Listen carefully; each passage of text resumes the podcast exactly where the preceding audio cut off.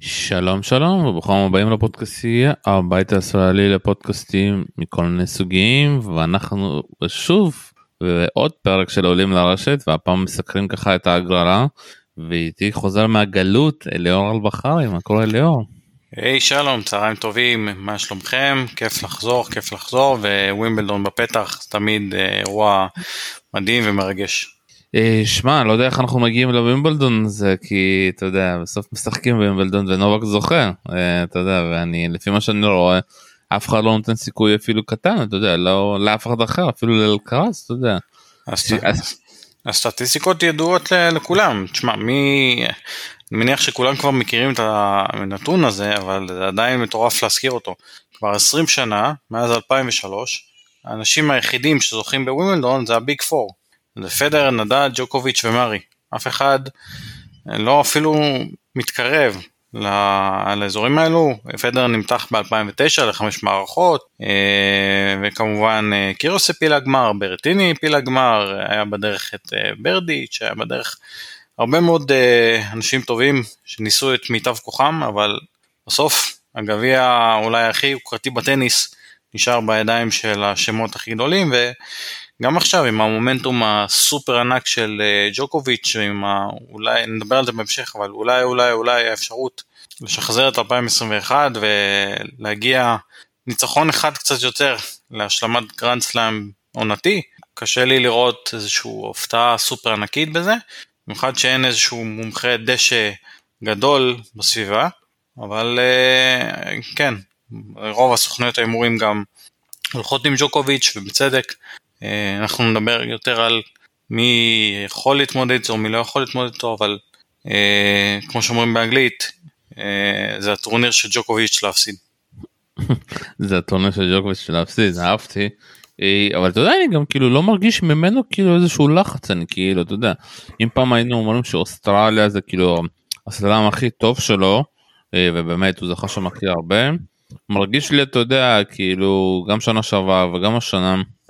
הוא כבר לא צריך, אתה יודע, שום טורניר חימום, הוא עושה את השבוע לפני, אתה יודע, את המשחקי רעבה האלו, כמה אימונים, והוא כבר יודע שבסוף, אתה יודע, שהוא יגיע לחצי ולגמר,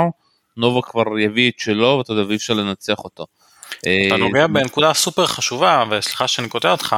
האפקט הזה של הלחץ הוא סיפור מאוד מעניין, יהיה לעקוב אחריו בטורניר הקרוב, כי אנחנו צריכים לשאול את עצמנו, האם, קורא לזה, אפקט סם קווירי,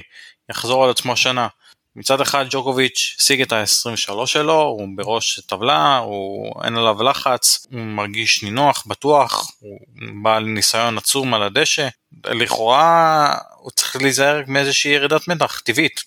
הוא כבר השיג הכל, שבר כל סי אפשרי. הוא כן מכוון לעוד ווימבלדון, כדי להשוות את השיא של פדרר, ואולי לכוון לכל 4 הסלאמים באותה עונה, אבל יש פה כמובן נקודה שצריך לשים לב אליה, ולראות האם, מי יהיה סם קוויר של 2023, אם בכלל. והנקודה היא שמה? והנקודה היא שאחרי, כמו שאחרי שהוא השיג את 4 הסלאמים, ב-2015-2016, את הנובק סלאם בעצם, הייתה בווימבלדון ירידת מתח מאוד גדולה, ולכן, אני לא בטוח שזה יקרה גם פעם, כן, אבל זה משהו שהוא והצוות יצטרכו לשים לב אליו, כדי להימנע ממקרה כזה. אני מניח שהם עושים את ההכנות, ג'וקוביץ' בשלב יותר טוב בקריירה שלו כרגע עכשיו, שזה מדהים להגיד 7 שנים אחרי, אבל זה איזושהי נקודה שאנחנו הצופים, הניטרלים נקרא לזה ככה, יצטרכו לעקוב בשבועיים הקרובים. אני דווקא לא מסכים איתך בכלל, אני חושב שגם כאילו אני רואה, אתה יודע, לפי הגרלה ונדבר עליהם, הוא נמצא כזה באיזשהו זון כזה, במיוחד אחרי השחייה ברון גאוס, שכאילו שאתה יודע, הקושי זה בעיקר בהתחלה, אתה יודע, להגיע עד לשמינית הגמר, לעבור את זה, ומשם הוא ייכנס לזון שלו, כי בסוף אתה יודע, ההתחלה זה המשחקי ההכנה שלו, הוא כבר לא משחק את המשחקים בקווינץ, אתה יודע, פעם שהוא היה ככה מתאמץ ולבוא ולעשות איזשהו טורניר הכנה, זה היה טורניר הכנה שלו, והיה מאוד מעניין, אתה יודע, וגם פציעות, אתה יודע, כמעט כל סלאם שני הוא מתמודד עם איזושהי פציעה, דווקא ברולן אפשר להגיד שזה הסלאם הראשון שהוא לא מתמודד עם איזושהי פציעה, ואתה יודע, גם זה פתאום יכול להגיע. בוודאי, בגיל כזה כבר כל השחקנים שתשאל, גם ישראלים, גם חצי מקצועניים, גם המקצוענים ביותר, יגידו לך שאין מה לעשות. אתה מגיע לגיל 33, 4, 5, 6, אתה משחק כל הזמן עם פציעות וכל הזמן עם כאבים, ואתה לומד לחיות עם זה. יש כאבים שהם נסבלים, יש כאבים שאתה מחייבים אותך להפסיק. וגם אם לכאורה לא היה איזושהי פציעה רצינית בעולם, כמו באוסטרליאן אופן, זה עדיין, לזכות בסלאם, זה עדיין מסע מפרך בשביל עצמו, עם פציעה או בלי פציעה. טוב, בוא נעבור ונדבר באמת על ההגדרה. מזכיר ככה לכל מי שלא שמעו אותנו פעם ראשונה, אנחנו עושים את ההגדרה לפי סקשנים, אנחנו לוקחים את ההגדרה הכי טובה זה לעקוב דרך ויקיפדיה, ויש לנו 8 סקשנים, ואנחנו מתחילים כמובן עם הסקשן הראשון, וזה אלקראז מול שרדי. שרדי נכנס פה עם דירוג מוגן, לא כל כך יודע אם הבן אדם שיחק, או שהוא מנצל פה את החוק דודי סלע, לנסות להיכנס כמה שאתה יכול עם הדירוג המוגן שלך. אחרי זה מולר מול רינקדש, רינקדש אלקראז כבר ניצח אותו בקווינץ, קובלר אמברד, שנידו יארי, זווירב בראוסר, חוסלר וואטקוני היפני, ברטיני סונגו, קופיאנס מול דמינו.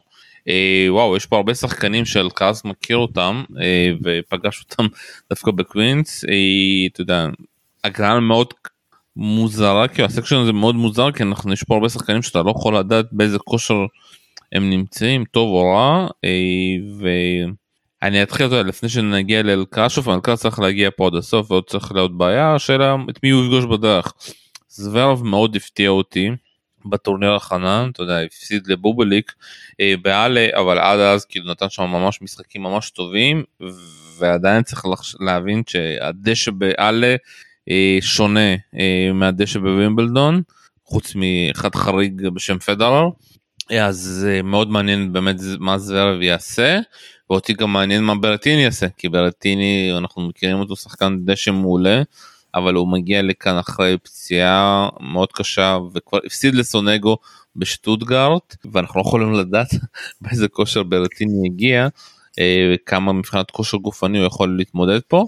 ומבחינתי דמינור צריך בסוף, אתה יודע, לשחק בשמינית מול אלקראז. מה אתה חושב על זה? אז אני אתחיל מהסוף, שברטיני הוא לכאורה, אם היינו מדברים שנה שעברה או לפני שנתיים, כמובן הסוס השחור של הגרלה הוא מאוד מאוד ואת הדשא ואת ווימבלדון, הכושר שלו לאחרונה, לא לאחרונה, אבל בכלל עכשיו בשטוטגארט היה לא טוב בכלל, 6-1-6-2 לסונגו זה מפלה, וזה לא סימן טוב לקראת ווימבלדון. הלוואי שאתה יודע best of 5 בווימבלדון זה אחרת, אולי הוא יצליח קצת לקבל איזשהו מומנטום חזרה, אבל אם הוא פוגש את אותו סונגו, שהוא הפסיד לו 6-1-6-2 כבר בסיבוב הראשון, זה קצת מסוכן עבורו. אני מקווה שהוא ידע להתמודד עם זה, כי הוא שחקן שיכול להכניס הרבה מאוד עניין להגרלה. עכשיו לגבי כל השמינית, אני מסכים שבסוף נראה שאלקראז אמור לפרוט פה כל הדרך במינימום לרבע, היריב העיקרי שלו כאן זה כנראה זווירב או דמינור, אני מאמין שיותר דמינור, שפגש אותו בגמר קווינץ, שם אלקראז ניצח. אמרת בעצמך, זווירב אוהב דשא עם כוכבית כזה, יותר בעלה, פחות בווימבלדון, הגרלה שלו יחסית בסיבובים ראשונים סבירה מאוד, ונראה שלפחות השמינית הזאת תתקדם פחות או יותר לפי הדירוגים. אני לא רואה כאן איזשהו סנסציה מאוד גדולה שאמורה או יכולה. כן, אני אגיד לך דווקא שווה פה להסתכל דווקא על אסלר השוויצרי, שחקן מאוד גבוה ומאוד מעניין איך הוא ישחק על הדשא, עשה כמה תוצאות טובות שנה שווה דווקא בעולמות. יארי גם מאוד מעניין לעקוב אחריו, מקבל את שניתו או שלא כל כך אוהב דשא, ויכול כזה אתה יודע להגיע לדעתי עד סיבוב שלישי. סגנון מאוד מעניין של יארי, גם על חימה וגם על דש, מאוד התקיפי, גבוה. טוב, נעבור לסקשן 2, TFO פותח מול ווס, טיצ'ר מול פופורין, איבשקה קוריה, שחקן יפני בשם שימקורו, תעזור לי עם זה. כן, זה באמת כבר מורכב, אבל זה שימבוקורו. טוב, שם יפני כזה עוד לא שמעתי. שימבוקורו. שפותח מול דמיטוב, ודמיטוב מאוד אוהב דשא, וצריך באמת לעבור אותו. דודוביץ' פוקינה מול פילס, פעם שנייה ברציפות. פגשו אחד את השני גם ברולאן גארוס בסיבוב הראשון. חוסר מזל לשניהם. ז'אנק מול ונדש זנשלופ, ארמנדי עלה מהמוקדמות מול קרייבס בואנה, ולופגן וייקרד בריטי מול רונה, וכשאני מסתכל על זה, רונה הבן אדם הכי שמח פה, אתה יודע, וגם באמת יהיה מעניין לראות אותו על הדשא. אני דווקא חושב שדווקא המשטח הזה מאוד מתאים לו, שאלה שאתה יודע שהדבר היחיד שחסר לו זה שעות משחק, אז מאוד מעניין יהיה לראות את רונה, ותיאפות רונה צריכים להגיע פה, השאלה אם דמיטרוף פה יצליח איכשהו להפריע בדרך לתיאפו, ומאוד מעניין מי יגיע, מי ינצח בין דודוביץ' ופוקינה לפילס. פילס, תדעו, מבטאים את זה פילס? פיל? אני חושב שזה פילס, פיל. זה לא ברור, השמות הצרפתים הם קצת מורכבים, אני אברר ואגיד לך. אני חושב שזה אחד הצרפתים הכישרוניים שיש, חלק אומרים שהוא מזכיר קצת את סונגו, אני עדיין לא הולך לכיוון הזה, אבל באמת, כאילו, הוא וואן אשה מן הצרפתים, שחקנים ממש כישרוניים, ואנחנו נשמע על פילס הרבה, ומאוד מעניין אותו, לראות אותו כאן על הדשא, מול דודוביץ' פוקינה, סקשן מעניין. מאוד מעניין. לגבי ארדור פיס, זה מסתבר, לפי אתר ATP. עכשיו, אני מאוד מאוד מתחבר למה שאמרת לגבי רונה, שיש לו הרבה מאוד כלים להצליח על הדשא, אני חושב שהטניס שלו גם בנוי לכך, כי הוא מאוד מגוון, הסלייס שלו לא רע בכלל, גם ה-1-2 שמאוד אפקטיבי על דשא, זו טקטיקה שהוא נמצא לא פעם ולא פעמיים. עכשיו לגבי כל השמינית הזאת, אז טיפו עם תוצאות מאוד מאוד יפות בטורניר ההכנה, כמובן זכה בשטוטגרט, האיבינג וו בסיבוב הראשון זה טריקי, שחקן הסיני, שחקן מאוד מוכשר, כישרוני, מגוון, לדעתי לא כזה שאמור להפתיע את טיפו, אבל כן יכול למתוח אותו קצת, ודימיטרוב זה סימן שאלה תמיד ענקי, אתה יודע, היה לו טורניר מאוד מרשים יחסית ברולאן גארוס, שהזכיר קצת את הדימיטרוב שאנחנו אולי היינו רוצים לראות, אבל בשורה התחתונה אני כן חושב שרונה וטיאפו הם אלו שיפרצו כאן עד השמינית, דודוביץ' פוקינה אם זה היה חמה או משטח קשה, הייתי אומר לך אולי איכשהו קצת ינסה להלחיץ אנשים בדרך, אבל אני מאמין באמת שזה יהיה רונה וטיאפו, השמינית. דווקא שוב, אם פוקינה עובר עוד פעם את פיס, אני חושב שהוא גם יכול לנצח את ההולנדי ונדס זשלופ, ולהגיע עד לרונה אפילו, אני דווקא אוהב את הספרדי. כן. עוברים לסקשן 3, מדבדב פה, מדורג 3, מקבל דווייקאט בשם פרי, אחרי זה הוא צריך לקבל את מנרינו, שפצ'נקו, שני שחקנים שהוא לא כל כך רוצה לקבל אותם, שפצ'נקו כבר נעשה לו כאבי ראש במדריד, מנרינו ניצח אותו ממש עכשיו, אחרי זה גירון מול דליין, פושקוביץ' גריספור, סרנדו בורגס, לצ'פקו מול אופנר, מאוד מפתיע שהוא קיבל אופנר, קיבל פה ווייקארד, ראוניץ' עם הדירוג המוגן שלו מול נובק, ומושוקי מול תומי פול, סקשן ששמע מדבדב צריך ככה לאכול אותו, ואתה יודע מה שמצחיק, אני אגיד לך שהקושי שלו הולך להיות רק הסיבוב השני, אתה יודע, מנרינו ושפצ'נקו, לא משנה מי מהם ישחק, אני מאמין שזה יהיה מנרינו, הוא צריך ככה לעבור את המשוכה הזאת, ועד השמינית כבר יהיה לו מאוד קל, כי לדעתי אפילו ראוניץ' אם הוא בכושר,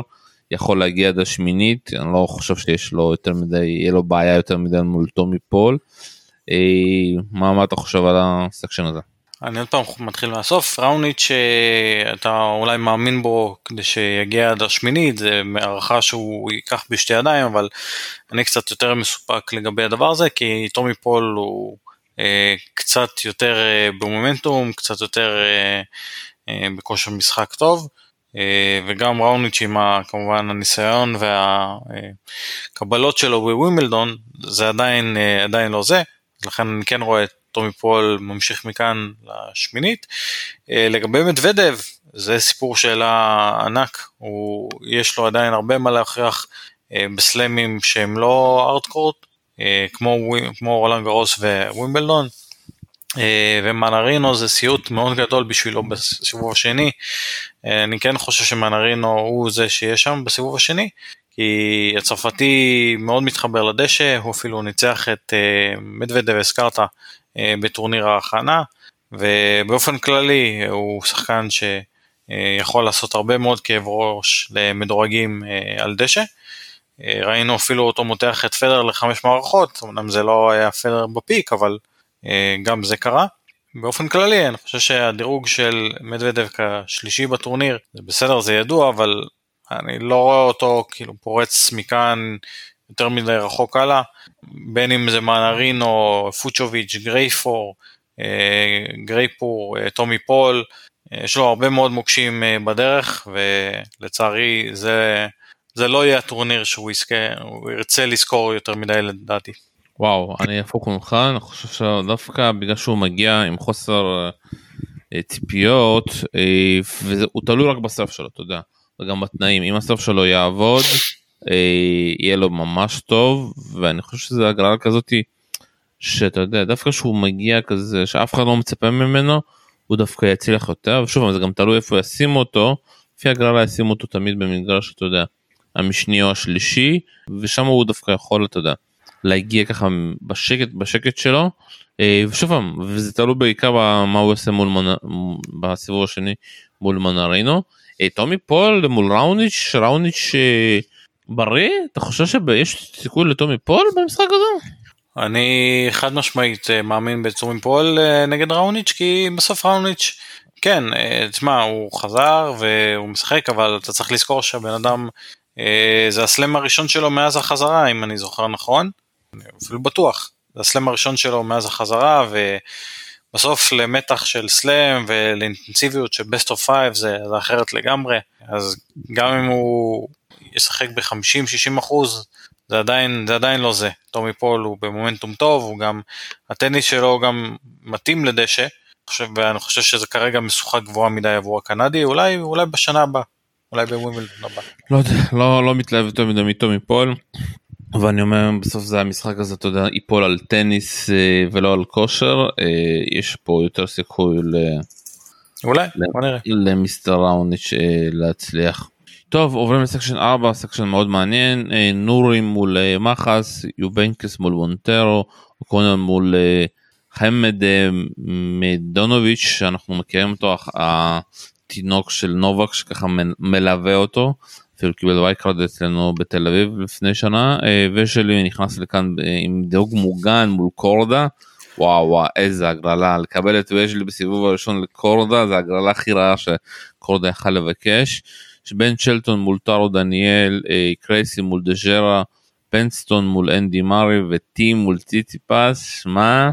מסכנים כל מי שנמצאים בסקשן הזה, הגרלות מאוד קשות, גם לציציפס, וציציפס לא נמצא בכושר טוב, אתה יודע, במיוחד על הדשא, כמעט לקח וייקרד לכל טורניר שאפשר, שיחק כל משחק שאפשר, ולדעתי יותר ככה, יותר רואים את הזוגיות שלו עם בדוזה, מאשר לראות שהוא באמת שחקן טניס, וטים, מה כבר אפשר להגיד על טים, לא כל כך הצליח ברון גרוס, לקבל את ציציפס פה, גם לא משהו, וגם אתה יודע, מי שביניהם מנצח, פוגש את מרי בסיבוב השני,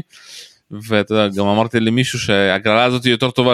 למרי, אתה יודע, לקבל את ציציפס בסיבוב השני, בין כל המדורגים, איך שציציפס נראה, זה הגרלה יותר טובה, אבל אתה יודע, בסך הכל, אני חושב שנורי צריך פה להגיע לשמינית הגמר,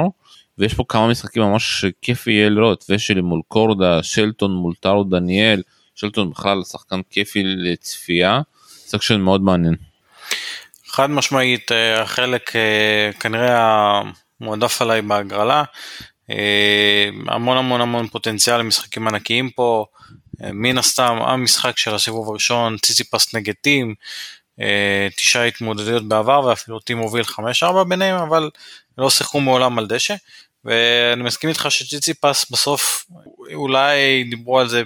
לפני כמה שנים, שאולי יש לו פוטנציאל על דשא והכל, אבל זה לא מתחבר, הוא שיחק שני טורנירי ההכנה, ופשוט הובס בהם בסיבוב במשחק הפתיחה שלו,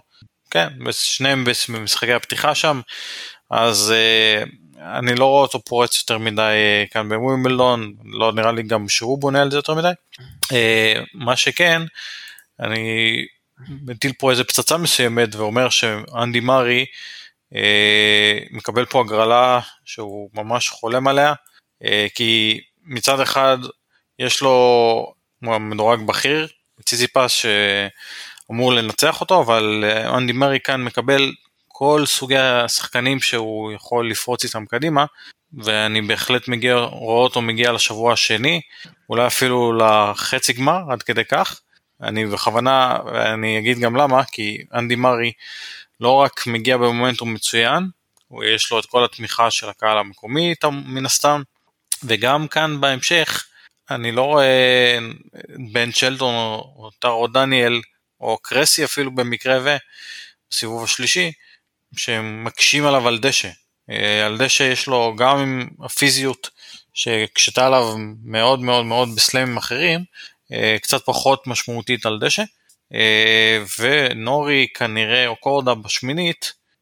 אז זה כבר פייט מאוד רציני, אבל מסוג הפייט שאנדי מרי מאוד אוהב, משחקים מרתונים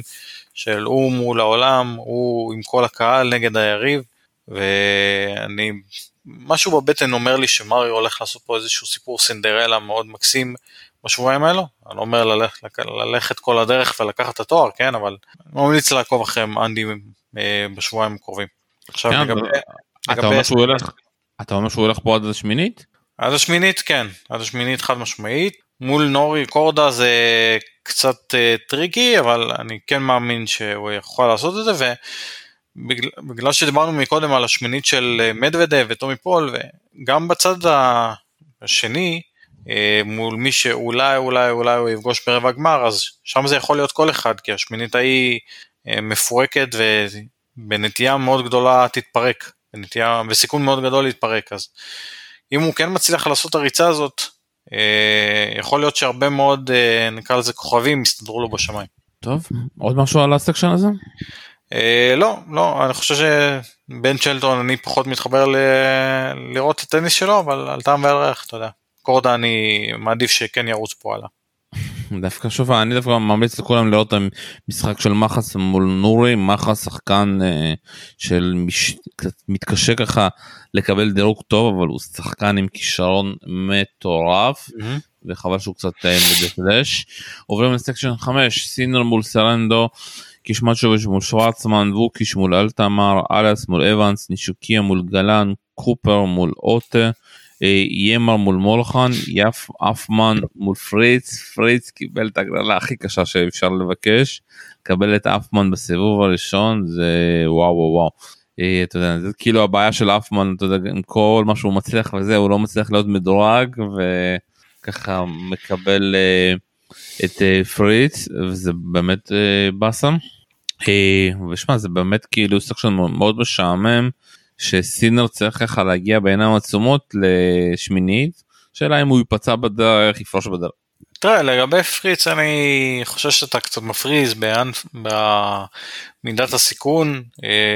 בסוף פריץ כבר עשה ריצה מאוד יפה בווימבלדון בעבר, כולנו זוכרים את המשחק ההירואי שלו מול נדל, אומנם הוא יצא מאוד מאוד מאוכזב ממנו, אבל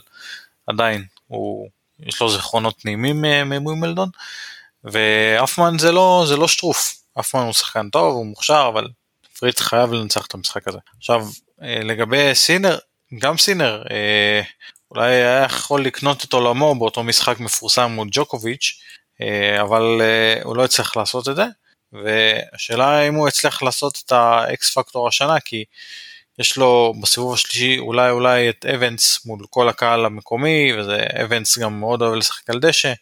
בשמינית את פריץ כנראה, אז זה טריקי, לא מובן מאליו, באמת מאוד מאוד קשה להגיד מי יפרוץ כאן קדימה, אני כן מאוד הייתי שם תשומת לב למשחקים של הסיבוב השלישי והילך כאן בשמינית הזאת, כי סינר נגד אבנס יכול להפוך לקלאסיקה עם כל הקהל וסגנונות מאוד שונים, ואם יש כאן אולי סוס שחור, אז הייתי שם דגש אולי על נישיוקה, שהוא שחקן מאוד מוכשר, וגם הגרלה שלו יחסית בשני הסיבובים הראשונים, לא רעה בכלל. יש פה כמה שחקנים מעניינים, אבל הסקשן מאוד משעמם.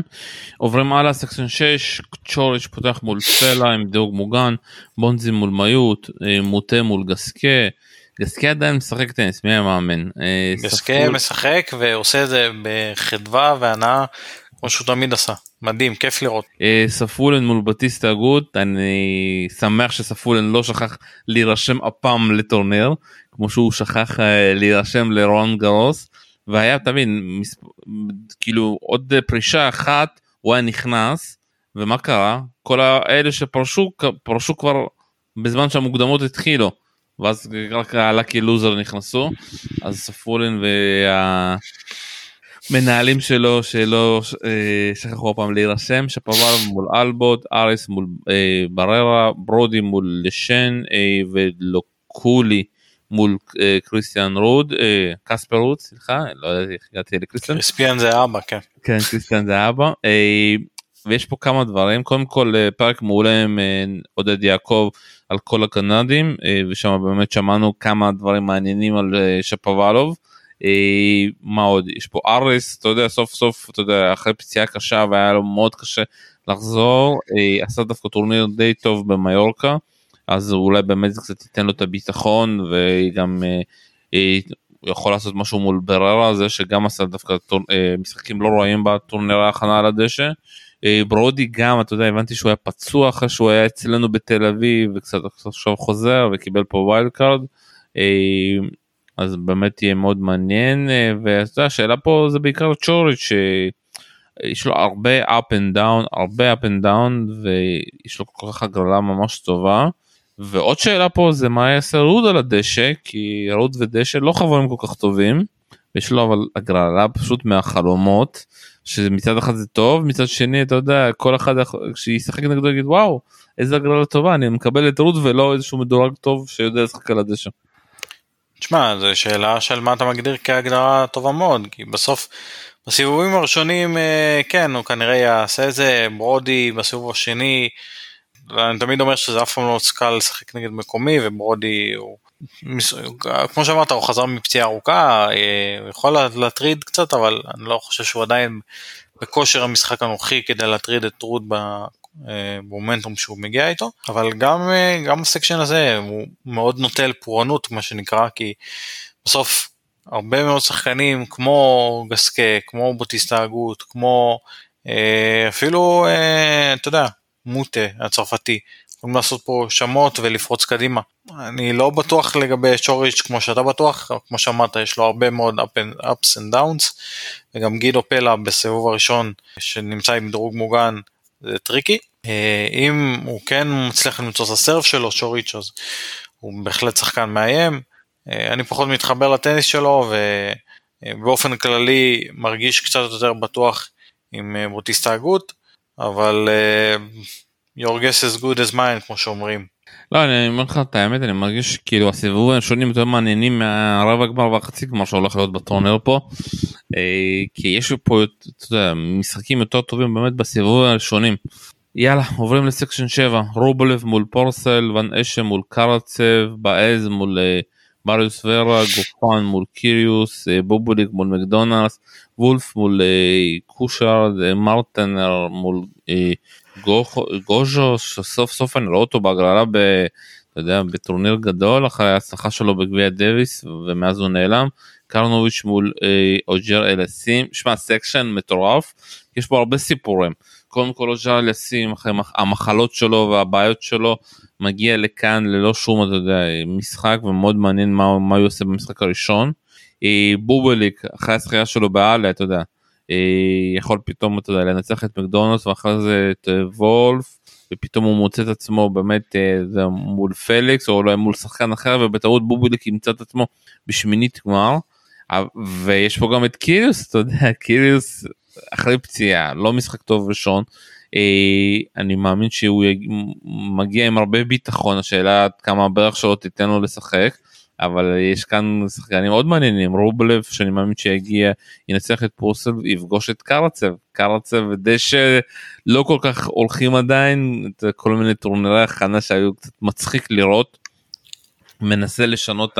הסגנון המשחק שלו, מנסה ללכת יותר לרשת, ולא כל כך, אתה יודע, הוא מתקשה כל כך לשחק על הדשא מהקו האחורי, שזה קצת מצחיק, ופתאום לראות את רובלב פה מול קרצב, ובסיבוב שני זה הגרלה מאוד קשה, בשביל רובלב, ואם קיריוס באמת בכושר טוב, אז אתה יודע, בסיבוב שלישי רובלב מול קיריוס, או קרצב מול קיריוס, הולך להיות מאוד מעניין.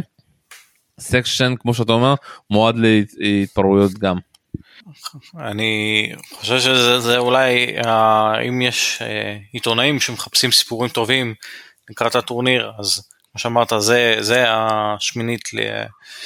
למצוא אותם. אני לגבי קיריוס גופן, אני חושב שזה הגרלה הכי נוראית שקיריוס יכול לחלום עליה, הוא היה מאוד מאוד מעדיף לשחק מול איזשהו שחקן צעיר, או ווילד קארד, אפילו מישהו מהמוקדמות, שפחות, הרבה פחות מנוסה מגופן, וגם הסגנון של דוד גופן הוא סגנון מאוד מפרך מבחינת קיריוס, שחקן שמחזיר המון המון כדורים, ויאלץ את קיריוס לשחק מאוד בסבלנות, מה שלא מאפיין אותו. בוא נגיד ככה, קיריוס מגיע עם זיכרונות מאוד נעימים מווימבלדון, ולכאורה מגן פה על גמר, שנה שעברה לא היה ניקוד, אבל לכאורה מגן כאן על גמר, זה בעייתי מאוד, בעייתי מאוד הגרלה הזאת מבחינתו. מבחינת שאר האנשים שיש כאן, אז אליסים סופר מסקרן לראות איך הוא יגיב, איך הוא יגיע לטורניר הזה, אני מאוד אוהב את הטניס שלו, מאוד מאחל לו בהצלחה, אבל חובת ההוכחה עדיין עליו, ובובליק הייתי שמח לשמוע מה דעתך, כי מקדונלדס הוא שחקן מאוד טריקי לשחק מולו, מאוד מאוד מגוון, יותר שחקן של משטחים קשים, אבל גם על די שהוא יודע לשלוף שפן או שניים מהשרבול, אז בובליק אומנם מגיע במומנטום טוב, אחרי השחייה בעלה, אבל זה משחק שמאוד הייתי מסתקרן לראות ולהקדיש לו את הזמן. מה אתה אומר?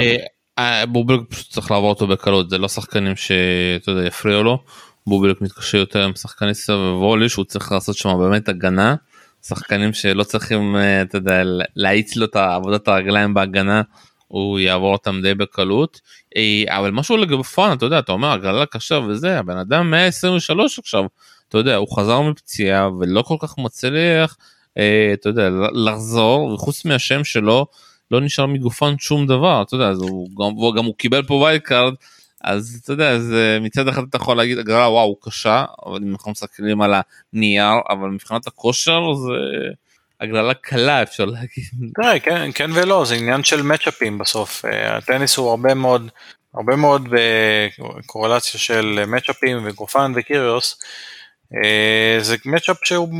מורכב, כי קיריוס נגיד היה מעדיף לשחק מול שחקנים שהם קצת יותר דומים לו, ששחקים עם מגשה חדשה של 1-2, הוא אמנם מוביל 3-1 ב-head-to-head מול גופן, אבל עדיין, אתה יודע, זה עדיין לא קיריוס שמגיע במומנטום, שהוא היה רוצה להגיע, זה לא הכושר של 2016-17 של קיריוס, שהם רוב המפגשים שלהם, וגם אולי הלחץ, אתה יודע, הלחץ של להוכיח שקיריוס, שמה שהיה שנה שעברה זה לא איזשהו משהו מקרי, אני לא יודע, אני עדיין עם הרבה מאוד סימני שאלה סביב קיריוס, הוא שחקן מדהים שבא לו לשחק, בוא נגיד ככה, זה משחק שמאוד מאוד הייתי רוצה לראות ולעקוב אחריו, כדי לראות איך הוא יתמודד מול גופן, אני לא אומר שהוא יפסיד כאן, אבל יש פה אתגר לא מובן מאליו, ורובלב כמו תמיד, סלע איתן מאוד בסלמים, מגיע לשלבים המאוחרים, אבל אני לא יודע כמה הוא יפרוץ, אתה יודע, למיינטיים של רבע גמר, חצי גמר וכו'. כאן בשמינית הזאת הוא מקבל אנשים שהוא מאוד יכול להתמודד איתם, נאמר את זה ככה. כלומר, זה אנשים ש... הוא שונא אותם. הוא שונא אותם. כן, תשמע, בסוף נגיד, גם נגיד, קרצב, קיריוס, בובליק, זה אנשים שבסך הכל הוא יכול להתמודד עם הסגנון שלהם בסבבה, זה לא אנשים שיותר מדי מלחיצים אותו, מבחינת המאצ'אפים. אליסים הוא יותר טריקי, כי הוא הרבה יותר מגוון והכל, אבל תלוי כמה הקנדי באיזה מומנטום הוא מגיע. אני חושב שזה הגרלה מאוד גרועה בשביל רובלב. באמת? מי ספציפית אבל? גם קרצב, שוב פעם, זה משחקים שהוא צריך לעבוד ולשחרר את המשחק. גם בגלל שזה דשא, הוא צריך לעבוד פה על הגנה שלו, אתה יודע, הוא משחק רק התקפה, נכון. הוא משחק התקפה רק מול קרצב, אתה יודע, זה יכול להביא אותך לווינר ווינרים, אבל הוא גם צריך להגן, אתה יודע, הוא צריך גם להציל, לעבוד קצת הגנתי, והוא שונא לעבוד הגנתית, זה אחד הדברים שהוא עשה מול בובליק בגמר בעלה, שהוא פשוט כל פעם שהסף שלו נכנס, הכל היה טוב, כל פעם שהוא נכנס לרעלי על הדשא, לא היה טוב, וגם מול קרצב וגם מול קיריוס לא יהיה לך יותר מדי רעלי, אתה יודע, בסוף אתה צריך לשמור על השקט הזה, ומול השחקנים האלה מאוד קשה לו לשמור על השקט. אם היה לך פה ספרדים כמו בטיסטה גוט או דודוביץ' שפוקינה, אמרתי, הייתי אומר לך בכיף, כי הם השחקנים האלה רק שמחכים לשמור על רעלי, דווקא שחקנים שהם פחות מחפשים, אתה יודע, לשמור על רעלי, מחפשים לסיים את הנקודות במהירות, יותר קשה לו. הבנתי, אוקיי. הלאה, סקשן 8, אנחנו פה עם מוסטי, פותח מול ורילס, שעשה הרבה שמות ברון גאוס, אבל כאן אנחנו לא על החימר, כאן אנחנו על דשא, איזנר מול מונר, איזנר גם נהיה לי כבר בחופשת מולדת, מגיע מתי שבא לו, אז שמע שיש דשא, אז הוא מגיע לכאן, אחרי זה ליוביץ' מול בריטי, שמקבל וייקארד בשם צ'וניסקי, רמוס וילונס מול אורקס, צ'יצ'ברי מול זפאטה מירלס, רוסבורי מול סטן, תומסון מול נקשימה, וקצ'ין מול נובק דיוקוביץ'. שמע, נובק לא יכל לבקש הגרלה יותר קלה, באמת, כאילו, שמע, מקבל את כל השחקנים. חלום, חלום. שחקנים, זה לא נעים להגיד, אבל מאוד מאוד פרווה באזור שלו. גם, אתה יודע, בשמינית הלאה, אורקאץ' שיודע לשחק על דשא, גם הוא לא במומנטום איי-איי-איי, או בכושר הכי טוב שהוא יכול לעשות, הוא הגיע בחצי גמר, באחד מטורנירי ההכנה, אם אני זוכר נכון, זה היה באלה, לא, אלה סליחה, זה היה בוא נראה, לא משנה, אורקאץ' שהגיע לחצי גמר, באחד מטורנירי ההכנה,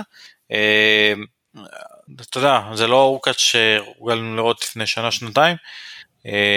ומוזטי הוא שחקן גם מאוד מעניין, יותר מתחבר לחמר, אולי לאדקורד, שווה לראות מה הוא מסוגל להביא על דשא. אני מסכים איתך שאם בדרך כלל הסיכון לג'וקוביץ' בשבוע הראשון, שהוא עוד ככה מנומנם קצת ובודק את עצמו, אז כאן אני מאוד מאוד מאוד מסופק אם יהיה מישהו שיצליח להטריד אותו יותר מדי. שוב, השאלה שלי לאן סן יגיע פה, כי סטן אובל נצטרך משחק אחד ולהפסיד בסיבוב השני, וכאן לסן יש לו הגרלה דווקא די חמודה אפשר להגיד, רוסוברי בסיבוב הראשון וזפת אמירלס או שברי בסיבוב השני, שחקנים שלא כל כך אוהבים דשא, הקטע שגם סטן לא כל כך אוהב דשא, לא תמיד, ואז בסוף הוא באמת יכול להגיע לשחק מול נובק, קשה לי להאמין, ומוסט תלוי במה הוא יעשה מול איזנר, אתה יודע, אם הוא או שבכלל אם איזנר יעבור את מונר, כמה איזנר אתה יודע, יכול לשחק עוד ברמות הגבוהות, גם שהוא פוגש את, שהוא מגיע ללא כושר משחק, על הדשא, וואו, סקשן מאוד קל בשביל נובק. שמע, עברנו פה באמת על כל מה שהיה לנו, ואני אומר שוב פעם, בסוף אני לא רואה שיהיה פה איזשהו, כיף לראות את הטניס בשבוע השני, אם נובק באמת יגיע עד הסוף, אבל בשבועות הראשונים, כמו שאנחנו אומרים, השבוע הראשון, כיפי, כיפי, יש פה כל כך הרבה משחקים מעניינים, כל כך הרבה סיפורים טובים, אז באמת שווה לראות, ולראות איך זה, אתה יודע, יתפרש, ושוב אנחנו משחקים פה, אנחנו בסלאם, אז הטוב מחמש, הרבה יהיו מצבים של, אתה יודע, חזרה, מפשתיים, משתיים אחד, יהיה הרבה עניין, מה הולך להיות בשבוע השני, זה כבר, אתה יודע, זה כבר שאלה אחרת. אני אשאל ככה, אז לטובת הצופים, אם אתה כל כך בטוח בג'וקוביץ', אז מי אולי אמור לפגוש אותו בגמר? מי נראה לך פייבוריט להגיע לגמר, או לפחות לפרוץ קדימה הכי רחוק? אני משוחד, אני חושב שאלקראז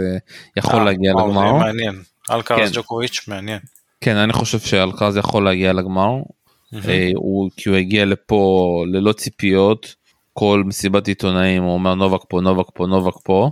וזה יותר טוב משהו שהוא מגיע ברון גרוס, אני יכול, וזה תלוי בבריאות שלו, אתה יודע, אם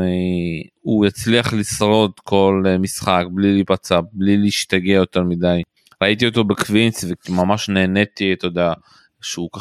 איך שהוא התנהג מול הדשא, איך שהוא חווה את החוותות שלו, הדשא בקווינץ ושל ווימבלדון די דומים, הבנתי שזה אותו גנן. לא, הייתי אומר עם קווינץ קצת יותר מווימבלדון, אבל